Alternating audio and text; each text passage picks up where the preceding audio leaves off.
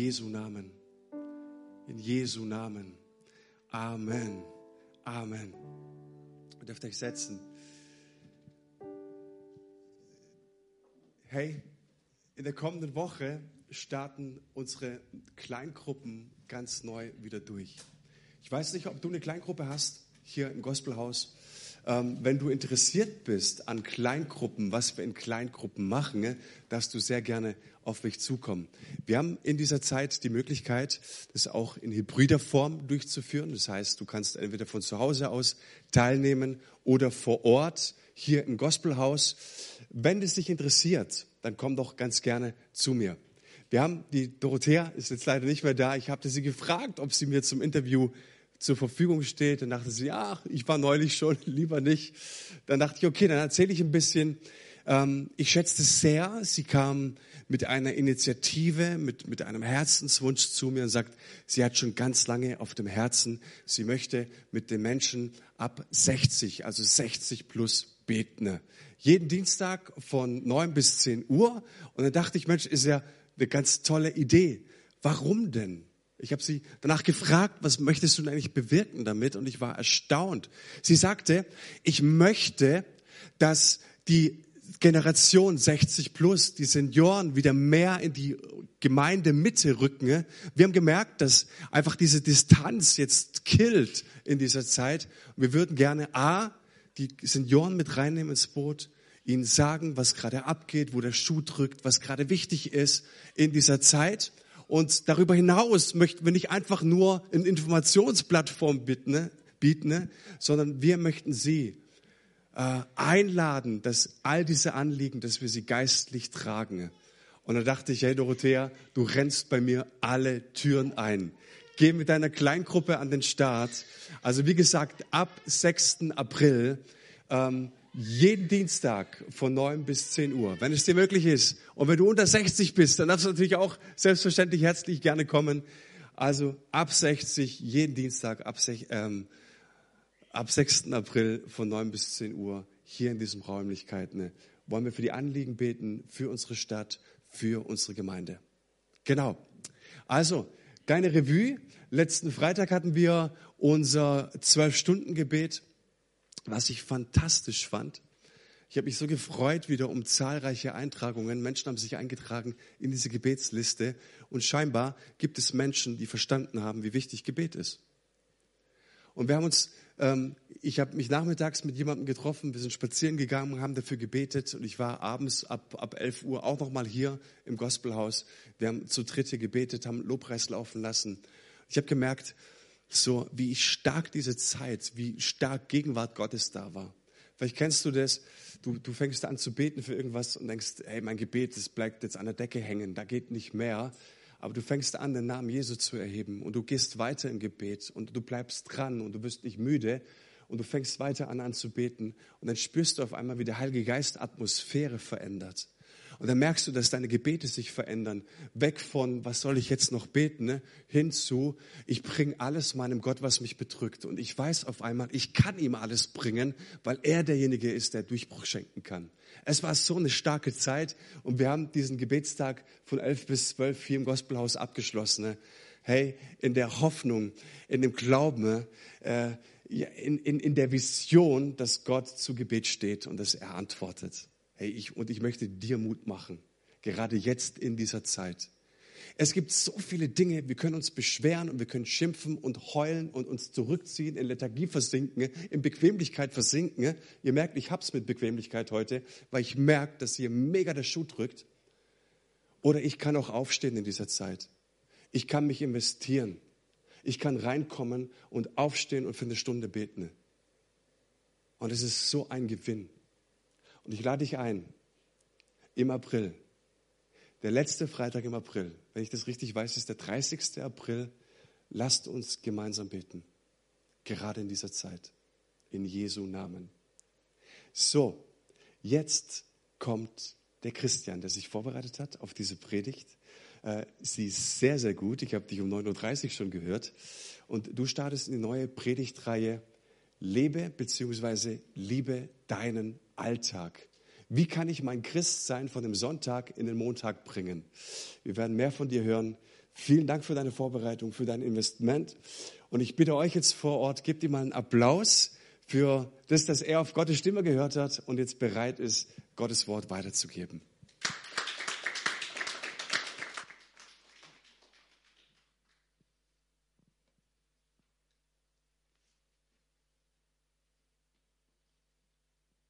Ja,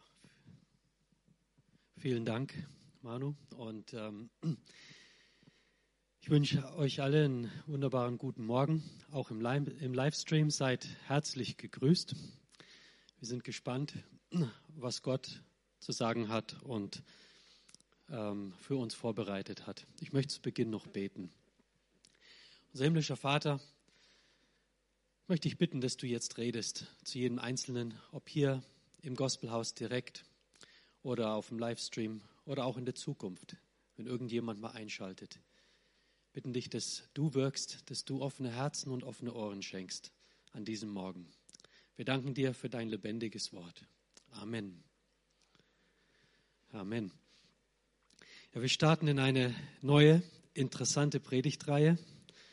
Ich darf es jetzt zum zweiten Mal zu mir selbst predigen. Das ist auch immer wieder interessant, wenn man vorbereitet, wie Gott zu einem selbst redet. Es geht darum, wie kann ich als Christ den Sonntag in den Alltag bringen? Was bedeutet das? Oftmals ist es so, wir genießen den Sonntag. Also ich genieße es, in Gottes Gegenwart zu stehen, Musik zu hören und Leider dürfen wir nicht mitsingen, aber einfach in Gottes Gegenwart zu stehen.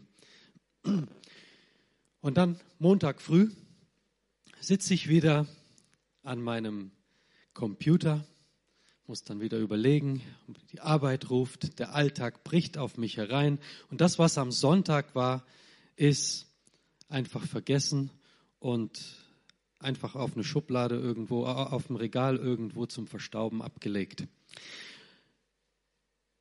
Das ist einfach oftmals Tatsache und wir freuen uns dann gar nicht so richtig auf den Montag. Und es gab früher vor vielen Jahren ein Lied, das ging auch in die Richtung, das hieß I don't like Mondays. Montag mögen wir nicht. Und dann kommt der Freitag, dann freuen wir uns wieder Wochenende. Wie sieht es mit unserem geistlichen Leben im Alltag aus? Wie sieht es in deinem und meinem Leben am Montag aus? Oder gibt es kein geistliches Leben am Montag? Gibt es nur Highlights? Wir freuen uns dann auf den nächsten Sonntag, auf den YouTube-Gottesdienst oder hier vor Ort oder auf irgendeinen Gottesdienst aus Australien, Hillsong oder was auch immer. Oder wir freuen uns auf die nächste Musikprobe, weil da singen wir schließlich schöne Lieder. Und ansonsten ist der Alltag eher nicht so toll. Diese neue Predigtreihe, die lehnt sich an einem oder richtet sich ein bisschen nach einem Buch, was Glaube am Montag heißt. Und auch diese Predigt ist sehr stark ähm, aus diesem Buch entnommen. Und äh, der Inhalt kommt aus, aus diesem Buch. Es gibt viele interessante Themen, mit denen wir uns beschäftigen werden. Wie kann der Glaube unseren Alltag durchdringen? Also nicht nur den Sonntag, sondern auch Montag früh bis dem nächsten Sonntagmorgen. Und es wird ähm, Themen geben wie Glaube in der Gesellschaft, den Glauben im Arbeitsalltag leben, Glauben in der Familie leben, viele sehr wichtige Themen. Wie sieht es bei uns aus? Durchdringt der Glaube alle Lebensbereiche in deinem Leben? Es geht hier um nichts anderes als dein und mein Glauben. Das Thema für heute heißt, Glaube fängt bei mir an. Kann der Glaube vom Sonntag in den Montag hinein gerettet werden? Wie gelingt das? Ein Schlüssel ist, und das hat Jesus gesagt, er sagt, siehe, ich bin bei euch alle Tage. Wie sieht es mit uns aus? Rechnen wir damit, dass Jesus alle Tage mit uns ist? Oder denken wir nur an dieses Wort, wo zwei oder drei in meinem Namen versammelt sind, bin ich mitten unter ihnen? Also nur am Sonntag oder in der Gebetszeit. Rechnen wir wirklich damit, dass Jesus mit uns alle Tage ist? Jesus hat uns aufgefordert, Salz und Licht zu sein. Und wenn wir das nicht tun, haben wir unsere Berufung verloren. Was hindert dich daran zu beten? Herr, hilf mir, die guten Werke an diesem Tag zu erkennen, die du bereits vorbereitet hast, damit ich sie für dich ausführe. In Epheser 2, Vers 10 steht, denn was wir sind, ist Gottes Werk. Er hat uns durch Jesus Christus dazu geschaffen, das zu tun, was gut und richtig ist. Gott hat alles, was wir tun sollen, vorbereitet. An uns ist es nun, das Vorbereitete auszuführen. So viel erstmal als Einleitung. Wir wollen nun einige Aspekte unseres Lebens betrachten und sehen, wo wir im Glauben wachsen können, damit es Auswirkungen auf unseren Alltag, auf deinen Alltag und auf meinen Alltag hat. Und dass wir uns über jeden Tag, und es fängt Montag früh an, freuen können. Herr, danke für diesen neuen Tag. Was hast du für mich vor? Diese Predigt, die, die heißt, Glaube fängt bei mir an. Es hat mit mir was zu tun. Da wollen wir jetzt auch näher drauf eingehen. Aber es fängt eigentlich bei Gott an. Kann Gott in deinem Leben Raum gewinnen? Hat Gott in deinem Leben Platz? Das ist der erste Punkt, den wir betrachten wollen. Lesen wir aus Hebräer 4, Vers 14 bis 16. Dort steht, weil wir nun aber einen großen hohen Priester haben, der den ganzen Himmel bis hin zum Thron Gottes durchschritten hat, Jesus, den Sohn Gottes, wollen wir entschlossen an unserem Bekenntnis zu ihm festhalten. Jesus ist ja nicht ein hoher Priester, der uns in unserer Schwachheit nicht verstehen könnte. Vielmehr war er, genau wie wir, Versuchungen aller Art ausgesetzt, allerdings mit dem entscheidenden Unterschied, dass er ohne Sünde blieb. Wir wollen also voll Zuversicht vor den Thron unseres gnädigen Gottes treten, damit er uns sein Erbarmen schenkt und uns seine Gnade erfahren lässt und wir zur rechten Zeit die Hilfe bekommen, die wir brauchen. In dem Buch, das ich erwähnt habe, Glaube am Montag, ist eine interessante Geschichte von einem Rettungshubschrauber, der einen Landeplatz sucht. Ich habe zweimal in meinem Leben schon recht nahe Erfahrungen mit Rettungshubschraubern gemacht. Einmal in dem Ort, wo ich ähm, meine Ausbildung gemacht habe. Da habe ich in so einem Wohngebiet gewohnt, wo ziemlich enge kleine Straßen waren. Und eines Tages, ich war zu Hause, da hat ein Rettungshubschrauber versucht, irgendwie da zu landen. Das war eine ziemliche Herausforderung. Ich habe da dann aus dem Fenster zugeguckt. Mitten zwischen den Häusern und Kabel und Bäume und wer weiß, was da alles war, hat der versucht, da irgendwie runterzukommen. Gut war es, dass er es geschafft hat und dann auch seine Rettungsaktion durchführen konnte. Das war die eine Begebenheit. Die andere war, ich war auf dem Weg ähm, nach Erzhausen zum Bibelstudium für einen Kurs, bin auf die Autobahn, wollte gerade auffahren und vor mir gab es dann, direkt vor mir gab es einen Unfall. Niemand wurde verletzt, aber es war schon ziemlich heftig mit einigen Autos, die ineinander reingefahren sind. Und dann kam die Polizei, ich habe gewartet, um meinen, meinen Zeugenbericht abzugeben.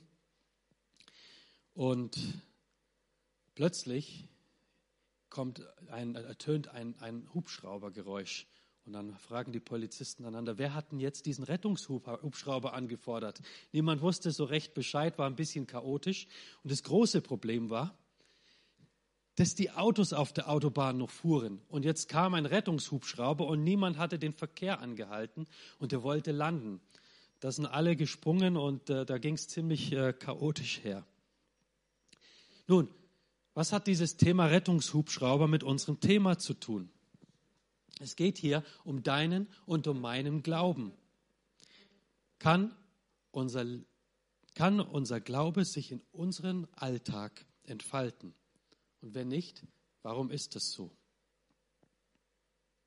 Was kann Gott davon abhalten oder daran hindern, dass er in unserem Leben hineinkommen kann und in uns wirken kann?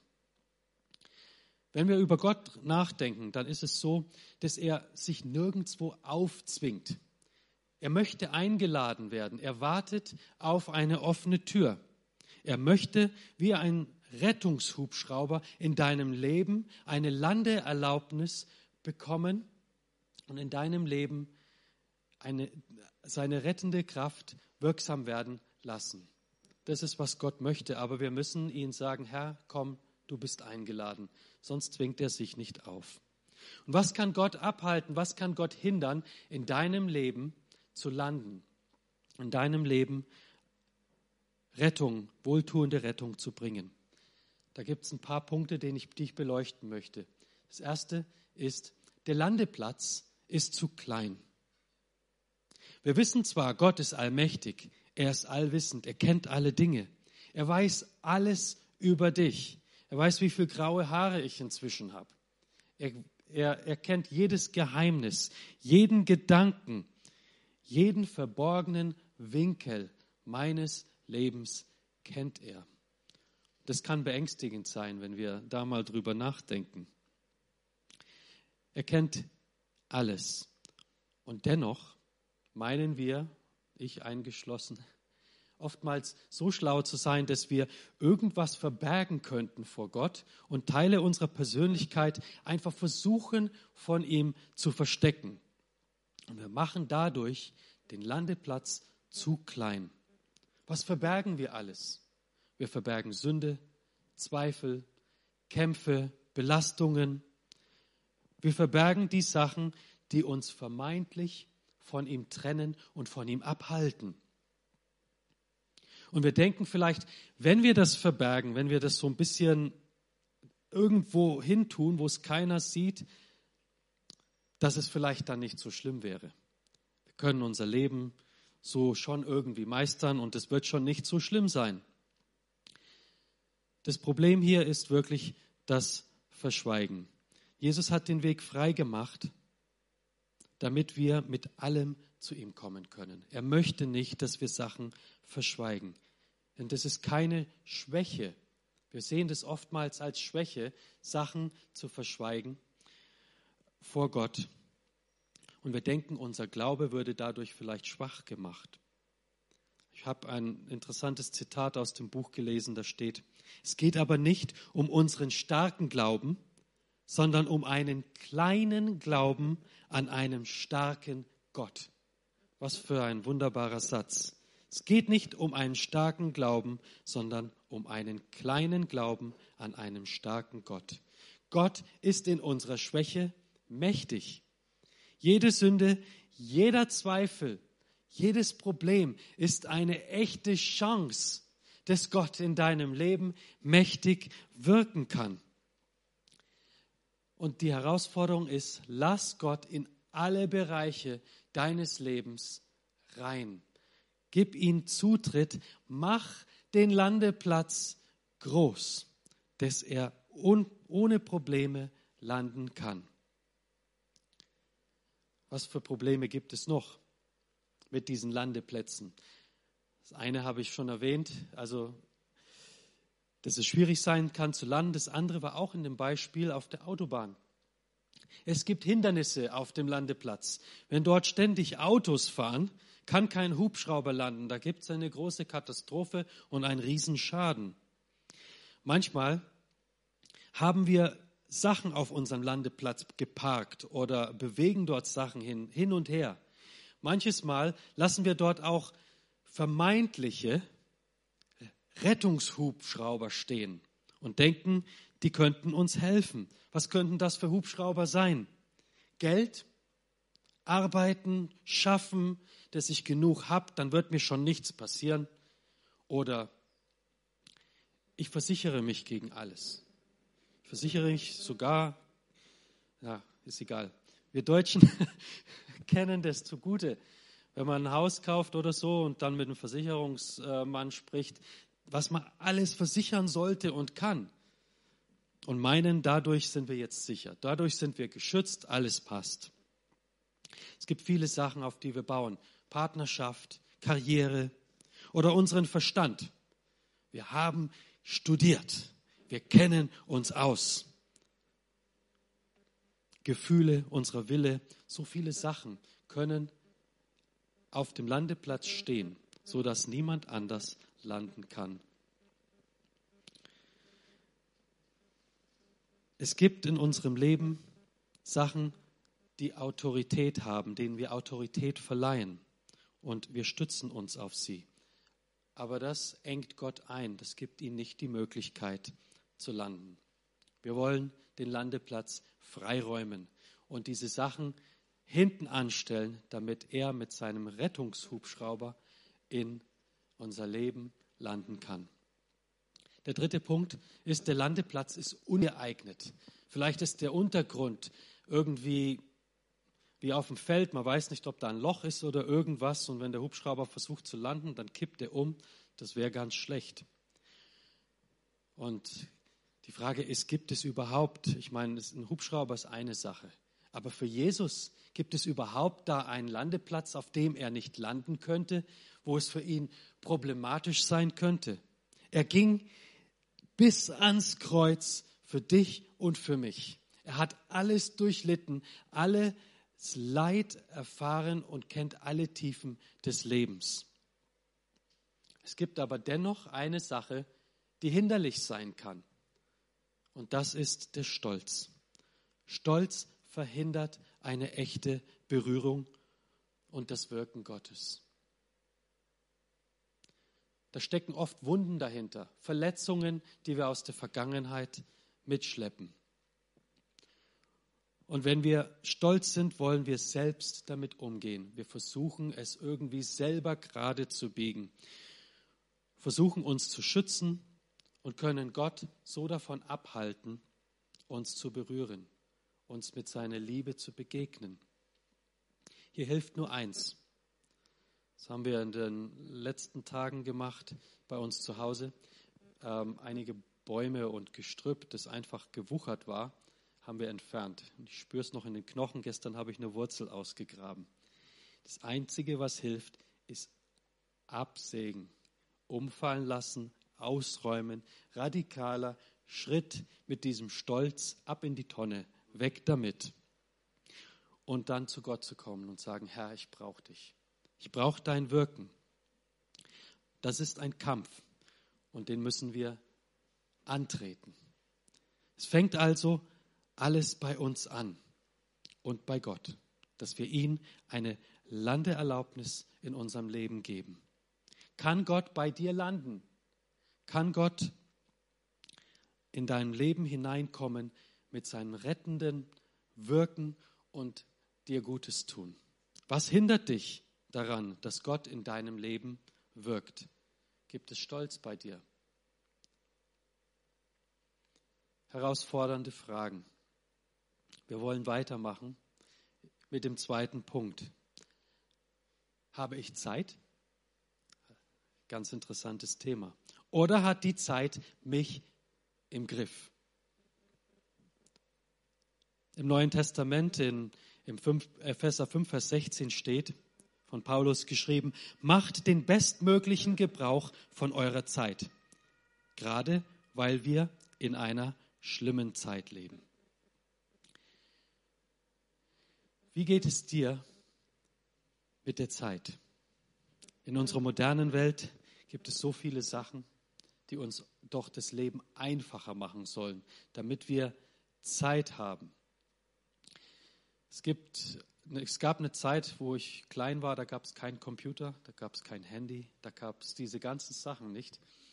Ähm, und heutzutage meint man, weil man diese ganzen Sachen erfunden hat, dass das Leben leichter wird und wir mehr Zeit haben. Als Kind hatten wir keine Geschirrspülmaschine, hatten auch keine Mikrowelle. Ich habe noch erlebt, wie die ersten Mikrowellen kamen und alles doch viel schneller gehen sollte und man für alles Mögliche dann doch Zeit hat. Aber trotzdem ist meine Beobachtung, haben wir weniger Zeit gefühlt. Wir fühlen uns manchmal ganz zerrissen. Wir machen irgendwie alles Mögliche, aber sind nirgendwo komplett richtig bei der Sache. Und das stresst uns enorm. Das macht uns innerlich fertig. Das zerrüttet und zermürbt uns. Und wenn wir uns so fühlen, gestresst, worum geht es? Es geht meistens um Zeit. Sie läuft uns immer davon. Zeit ist so eine seltsame Sache. Manchmal fühlt sich so an, wie wenn die gar nicht vergeht. Jetzt zum Beispiel mit Corona ist mir eingefallen, irgendwie sitzt man ein Jahr lang rum und wir warten, dass endlich vorbei ist, dass die Impfungen in Gang kommen und alles Mögliche. Und es scheint einfach nicht zu vergehen. Und manchmal vergeht Zeit wie im Flug. Triffst du einen alten Freund von vor 15 Jahren oder so für einen Nachmittag, dann ist die Zeit einfach so mal in ruckzuck vorbei und man fragt sich, wo ist die Zeit geblieben? Es gibt viele solche Situationen. Eine Sache gilt immer mit der Zeit oder sie scheint so zu gelten. Sie hat uns im Griff. Sie hat uns in, wirklich im Griff. Und wir wünschen uns mehr Zeit. Heute haben wir scheinbar mehr Zeit wie jemals zuvor. Früher haben vor, vor 150 Jahren oder so haben die Kinder noch gearbeitet. Mit, mit zehn Jahren oder noch jünger musstest du schon ins Bergwerk und von früh bis Abend arbeiten, sechs Tage die Woche. Dann hat man noch als, also mein, meine, mein Vater oder mein Opa, die haben Montag bis Samstag gearbeitet, oft zwei Jobs auf dem Bauernhof tagsüber und dann im Schichtbetrieb irgendwo an, an der, in der Weberei. Da war noch, nur der Sonntag, der frei war und da war dann mein Opa noch auf der Baustelle an der Gemeinde. Und heutzutage sieht es anders aus. Viele arbeiten 35 Stunden, haben 30 Tage Urlaub und manche noch mehr, aber weniger Zeit, fühlen sich trotzdem getrieben, sind nicht Gestalter, sondern sind Getriebene. Paulus fordert uns auf, mit der Zeit bestmöglich umzugehen. Er beschreibt sie hier sogar als böse.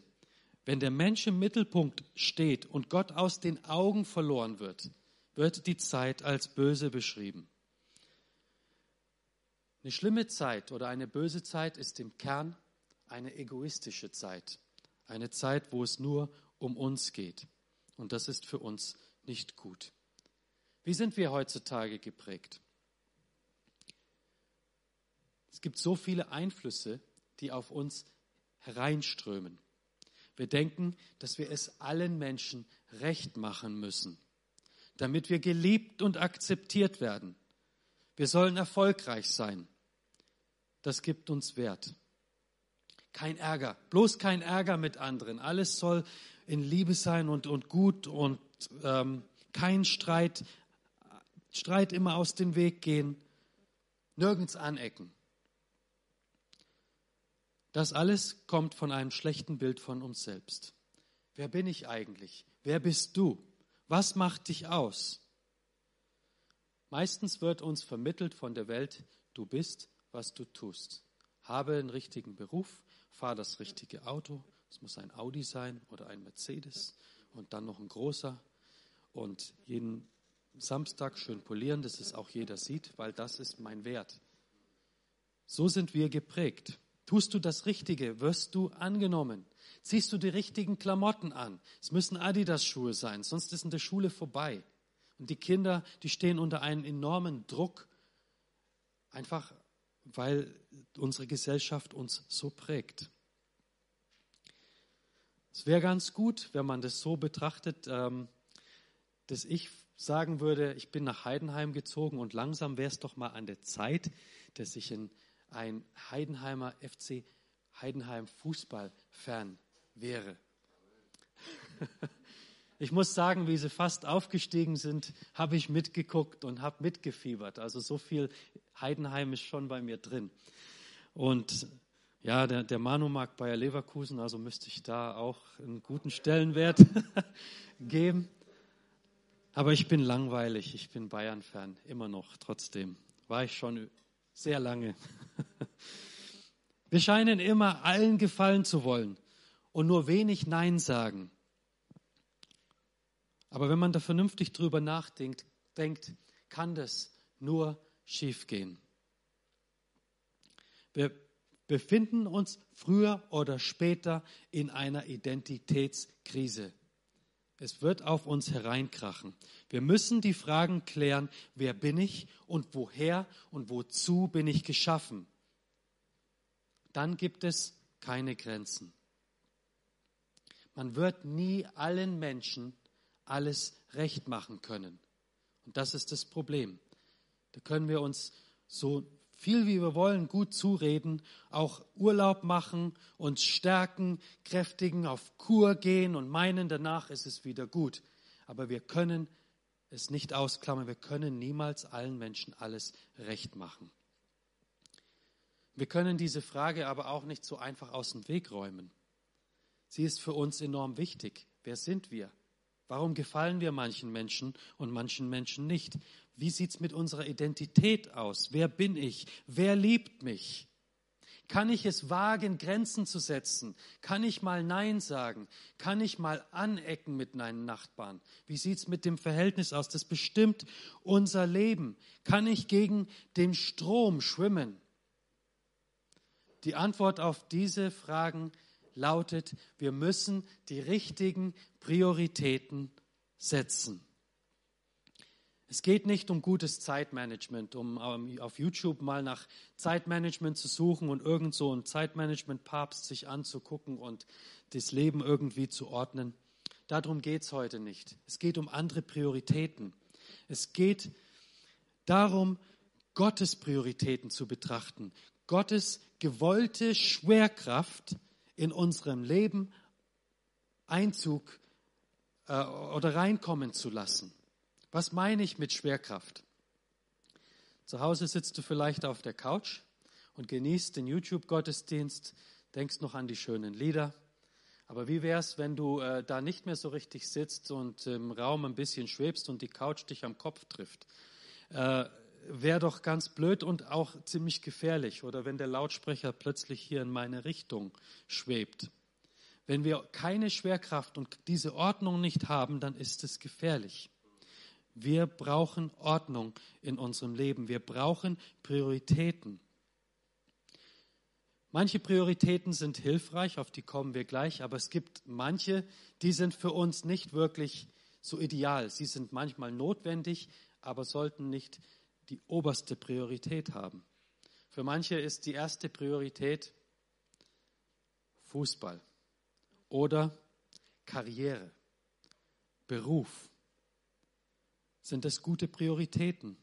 Sind diese Prioritäten für uns wirklich heilsam? Das sind weltliche Sachen, die in einem Augenblick vorbei sein können. Was für Mensch, wie viele Menschen stehen jetzt vor Existenzängsten, weil sie ihr Geschäft für vier, fünf Monate nicht mehr aufmachen durften. Sie haben alles da hineingesteckt, ihre ganzen Ersparnisse dort hineinfließen lassen. Sie haben nichts mehr und wenn das Geschäft nicht läuft, sind sie am Ende.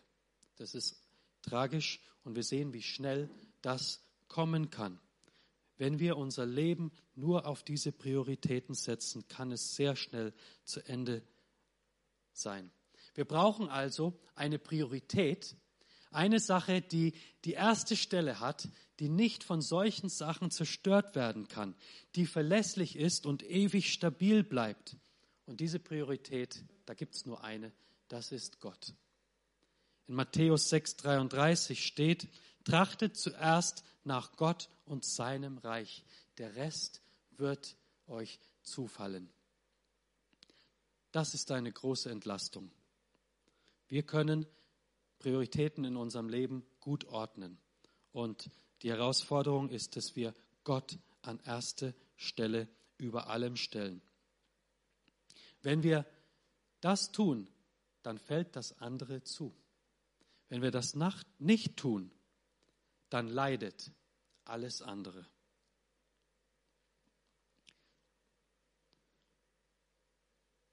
Wenn wir Gott an erste Stelle stellen, dann kommt wieder plötzlich die Schwerkraft in unser Leben. Die Stühle hier im Gottesdienstraum stehen alle an Ort und Stelle, nichts fliegt herum. Wir haben Boden unter den Füßen, wir schweben nicht dahin. Das ist, was wir brauchen. Es ist einfach gesagt, aber es ist ein täglicher Kampf und wir müssen uns täglich neu entscheiden, Herr, du bist Priorität Nummer eins. Die Frage ist, wie sehen diese Prioritäten in deinem Leben aus? Nun kommen wir zum dritten Punkt. Ballast abwerfen. Was uns geistlich blockieren kann.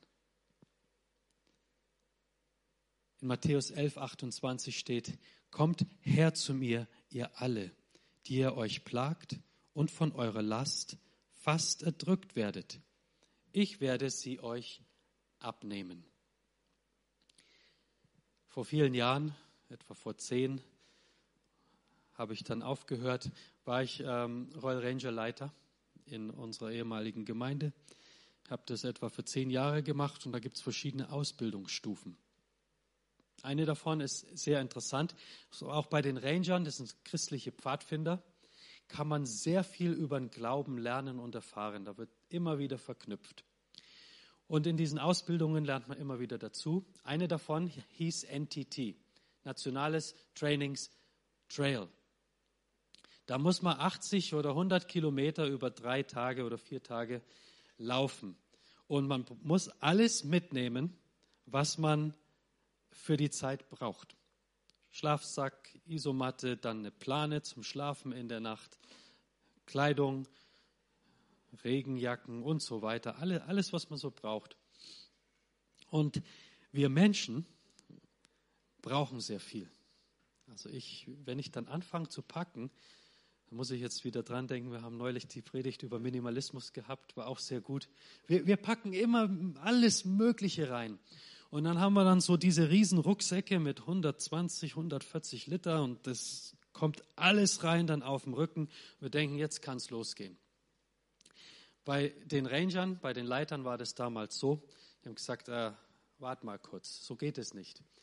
Ihr dürft nicht mehr wie zwölf, ich glaube zwölf oder 14 Kilo haben. Mehr geht nicht. Dann haben sie überall die Rücksäcke gewogen und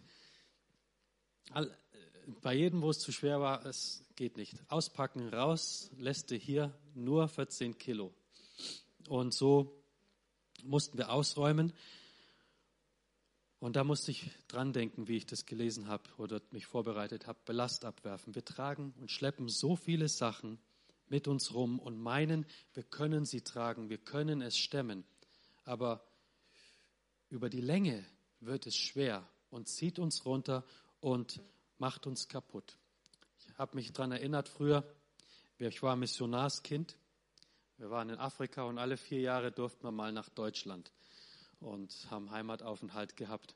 Da habe ich mich immer riesig drauf gefreut, aber ich habe mich nicht drauf gefreut, dass ich dann für fünf oder sechs Monate all meine schönen Sachen in Afrika zurücklassen musste. Das musste alles mit. Und dann habe ich gedacht, im Handgepäck, das geht. In meinem Rucksack kann ich alles reinpacken.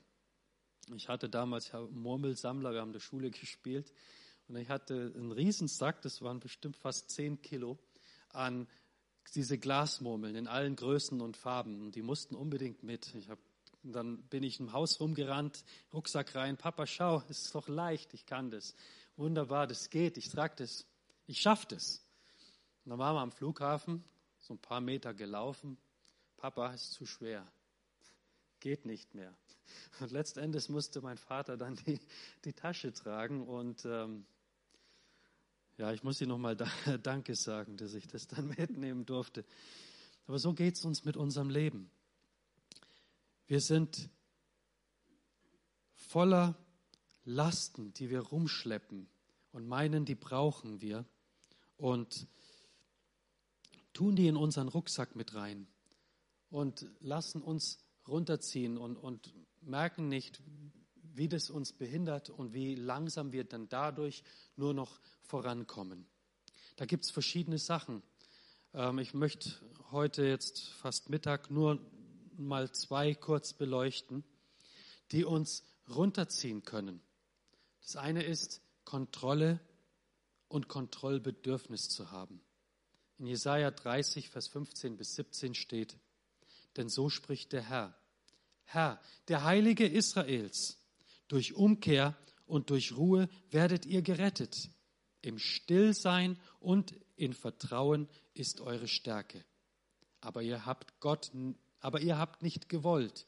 Ihr sagtet nein, sondern auf Pferden wollen wir fliegen. Darum werdet ihr fliehen. Und auf Rennern wollen wir retten, reiten. Darum werden eure Verfolger hinter euch herrennen. Je ein Tausend wird fliehen vor dem Drohen eines einzigen. Vor dem Drohen von fünfen werdet ihr alle fliehen, bis ihr nur noch ein Rest seid, wie eine Signalstange auf der Spitze des Berges und wie ein Feldzeichen auf dem Hügel. Was für ein tragisches Bild hier beschrieben wird. Es geht um einen erschöpften und ausgebrannten Menschen oder mehrere ohne echte Glaubenskraft. Sie scheinen in der Überzahl zu sein, tausend, aber werden vom Feind verdrängt und nicht von zehntausend, sondern da steht von einem einzigen verscheucht tausend. Was für ein Bild. Wenn wir ermüdet sind und kaputt und Ballast uns beschwert, dann reicht eine winzige Kleinigkeit, um uns umzuhauen. Wir werden hier aufgefordert, umzukehren und in die Gegenwart Gottes zu kommen. Unsere Last abzulegen. Und wir werden, da ist der Schlüssel in dieser Passage, durch Ruhe gerettet. Das scheint vielleicht eine harmlose oder kraftlose Übung zu sein. Aber in der Stille kann unser Kontrollzwang gebrochen werden. Stille kann uns für uns Beschäftigte sehr unangenehm werden. Es ist nicht so leicht. Wir sträuben uns dagegen, wir wehren uns gegen die Stille. Wir wollen alles im Griff haben und sind voller Tatendrang. Jeden Tag was Neues. Aber in der Stille werden wir zurück auf Gott geworfen, in seine Gegenwart. Da ist nichts mehr zu leisten oder zu tun, nur sein lassen. Gott möchte das tun, um uns neue Kraft zu geben, dass wir im Kampf bestehen. Im Text nimmt das Volk trotzdem den Kampf selber in die Hand. Sie sagen, nein, wir wollen auf Rosse reiten in den Kampf und so weiter. Sie vertrauen auf ihre eigene Kraft, Gas geben, volle Power. Viel muss geschehen, wir müssen was voranbringen. Und Gott sagt hier, nein, falsch. Ihr müsst zur Ruhe kommen, nicht alles kontrollieren, kein Kontrollzwang auf euch nehmen. Genau aus diesem Grund wird wenig geschehen und ihr werdet besiegt werden.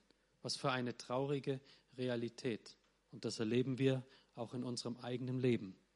Die Lösung des Problems ist, in die Stille vor Gott zu kommen, die Stille aushalten. Das ist fast schwerer, wie da hineinzukommen. Aber wenn wir dies tun, wird Gott die Lasten entfernen. Suche die Stille. Geh spazieren. Tu mal dein Handy ausschalten. Zurzeit genieße ich den Vormittag, also früh, enorm. Es klappt jetzt nicht immer oft, aber ich, ich bringe meine Tochter zum Bus früh. Das sind zehn Minuten zu Fuß, ist nicht lang. Und manchmal habe ich mich da ertappt, wir sind ja so mit diesen Dingern verbunden. Ich habe meine Tochter zum Bus gebracht und dann bin ich auf dem Heimweg und dann geht es so. Kann man auch die Andacht lesen, kann es auch geistlich machen, das ist wirklich gut. Und dann äh, oder die Nachrichten. Wie, wie, waren die Zahlen gestern nochmal, ähm, die, die Corona-Zahlen? Und dann sind wir so abgelenkt. Und das passiert mir. Ich laufe tatsächlich mit dem Handy in der Hand. Ich weiß, euch geht es bestimmt nicht so. Das ist ein Problem von mir. Aber ähm, in letzter Zeit habe ich das nicht gemacht. Ich bin gelaufen, die schöne, etwas wärmere Luft, trotzdem noch kalt. Und man hört die Vögel zwitschern im Wald und in der Nähe. Und die singen ein Lied über die Herrlichkeit Gottes, kann man fast meinen. Wie schön ist das, einfach vor Gott zu stehen. Und innerlich habe ich dann bewusst Gott gepriesen und, und ihn gelobt und ihm gedankt und einfach vor ihm Zeit verbracht. War nicht viel, ein paar Minuten, aber das war so wohltuend für meine Seele. Lass mal dein Handy und deine Ablenkungen weg und such die Stille, such die Begegnung mit Gott. Und zum Schluss, was kann uns auch noch belasten? Das sind falsche Gottesbilder. Was prägt unser Bild von Gott, unser Leben, in unserem Leben und Alltag? Wie denken wir über Gott? Denken wir, dass er schwach ist oder vielleicht uns ständig bestrafen möchte oder ständig fern ist? Das hat Auswirkungen auf dein und mein Glaubensleben.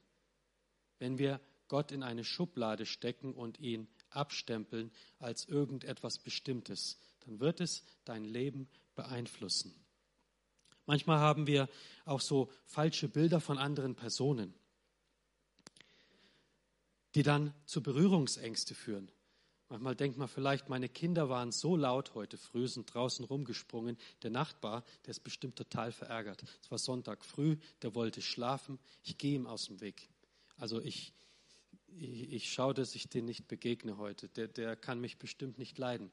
Oder weißt du was, der und derjenige, der hat mich in der Gemeinde jetzt schon zweimal nicht begrüßt. Zweimal. Und das heißt bestimmt, der will nichts mehr mit mir zu tun haben. So haben, tun wir so, so Bilder in unseren Gedanken Raum geben, lassen die zu und dann entsteht ein komplett falsches Bild. Und das kann auch passieren, wenn wir falsche Gedanken über Gott zulassen, die, die gar nicht mit ihm in Einklang sind. Und dann denken wir, so muss Gott sein. Und das beeinflusst unser Glaubensleben, unseren Alltag. Und da ist die Herausforderung, um es kurz, kurz zu machen, die Zeit ist schon fortgeschritten. Lass dein Gottesbild prägen vom Wort Gottes. Lies drüber nach, über wer er ist alle seine Wesensmerkmale. Er hat sich in seinem Wort und durch Jesu Christi Beispiel auf Erden offenbart. Wenn wir Jesus anschauen, sehen wir den Vater. Und das wird unser Glaubensleben verändern. Desto mehr wir ihn erkennen und sehen, desto mehr verändert das unsere Haltung ihm gegenüber. Und so kommen wir zum Schluss.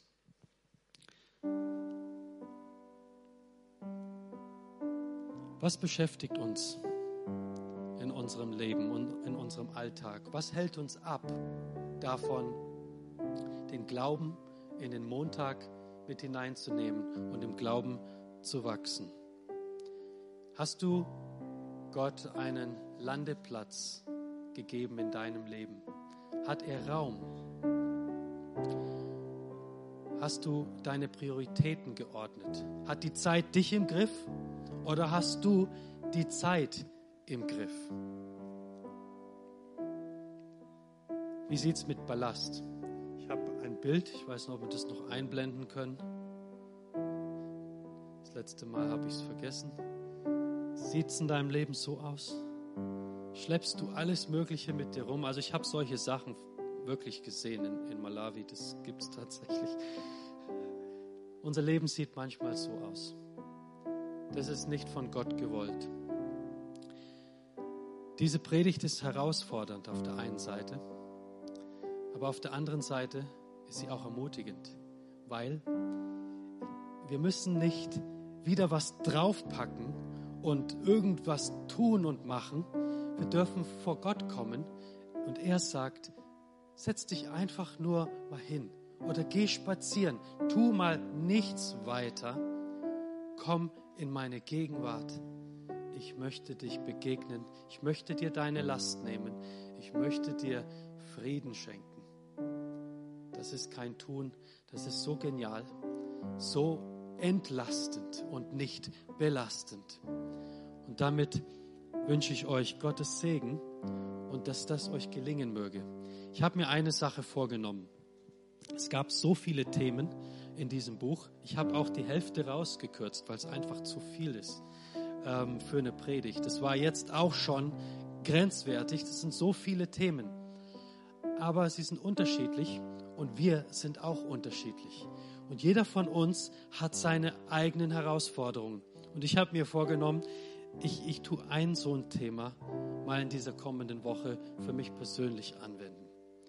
Und das ist die Herausforderung für euch. Sucht euch eins aus. Hat Gott Zugang zu allen euren Lebensbereichen? Hat Gott einen Landeplatz in deinem Leben? Vielleicht ist das die Herausforderung, in der du steckst. Dann mach deinen Landeplatz weit und lad ihn ein. Er wird dich begegnen. Stresst du rum, rennst du und bist getrieben von der Zeit, dann setze Prioritäten neu. Stell Gott an erster Stelle. Sag, Herr, du bist der Größte, du bist mein Herr und ich möchte dich an erster Stelle stellen. Du bist ein Fundament, das niemals erschüttert wird. Auf dich möchte ich mein Leben bauen. Wenn du rumrennst wie dieser LKW, vielleicht ist das deine Herausforderung, dann leg ab, such Gott, such die Stille. Und eines kann ich dir zusichern, Gott wird dich begegnen. Er wird in dein Leben hineinkommen und er wird Sachen tun, wo du nur staunen kannst. Denn wir dienen einen großen, herrlichen Gott. Manchmal ist das Leben oder oft für jeden ist das Leben eine Riesenherausforderung. Es werden nicht alle Lasten und Herausforderungen plötzlich weg sein, aber du wirst merken, wie Gott in deinem Leben Frieden schenkt und in deinem Leben Gestalt nimmt. Und das wird Auswirkungen haben auf unseren Alltag. Das wird Auswirkungen haben am Fließband, wo du vielleicht Sachen verpackst, wo du am Computer sitzt, wo du montags hingehst, mit wem du dich auch triffst. Wenn diese Sachen Prioritäten haben, dann gewinnt der Glaube Raum in unserem Leben. Es geht nicht nur um den Sonntag und um diese geistlichen Highlights, wenn wir das tun, dann sind wir Salz und Licht. Dann kommen wir in unsere Berufung hinein und andere Menschen werden berührt von der Liebe Gottes. Und dazu wünsche ich Gottes Segen, seine Kraft. Er geht mit uns, wir sind nicht alleine. Er schenkt uns seinen Geist, der uns befähigt und Kraft gibt und ist mit uns. Seid gesegnet. Ich möchte noch beten. Unser himmlischer Vater, wir danken dir, dass du so ein wunderbarer Gott bist und dass der Glaube unser ganzes Leben durchdringen darf und kann und dass du nicht ein, ein Gott bist, der wie so ein König nur auf dem Thron sitzt. Du sitzt auf dem Thron, ja, aber du hast dich erniedrigt. Jesus, bist auf die Welt gekommen, um bei uns Menschen zu sein und uns ganz persönlich zu zeigen, wie Gott ist. Und du möchtest in jedem einzelnen Leben Raum haben und Raum gewinnen. Dafür danke ich dir, Herr, dass du ein persönlicher Gott bist und du kennst alle Nöte, alle Lasten, alle Probleme, die ein jeder mit sich rumschleppt und rumträgt. Wir möchten dich bitten, dass du schenkst, dass es gelingt, dass wir diese Sachen ordnen können in unserem Leben, sodass das Leben mit dir die oberste Priorität in unserem Alltag hat. Dass wir uns freuen von Tag zu Tag, weil wir nicht einfach nur einen öden Lebensalltag haben, sondern weil wir einen lebendigen Gott haben, mit dem wir durch die Tage gehen können. Dafür danke ich dir, Herr.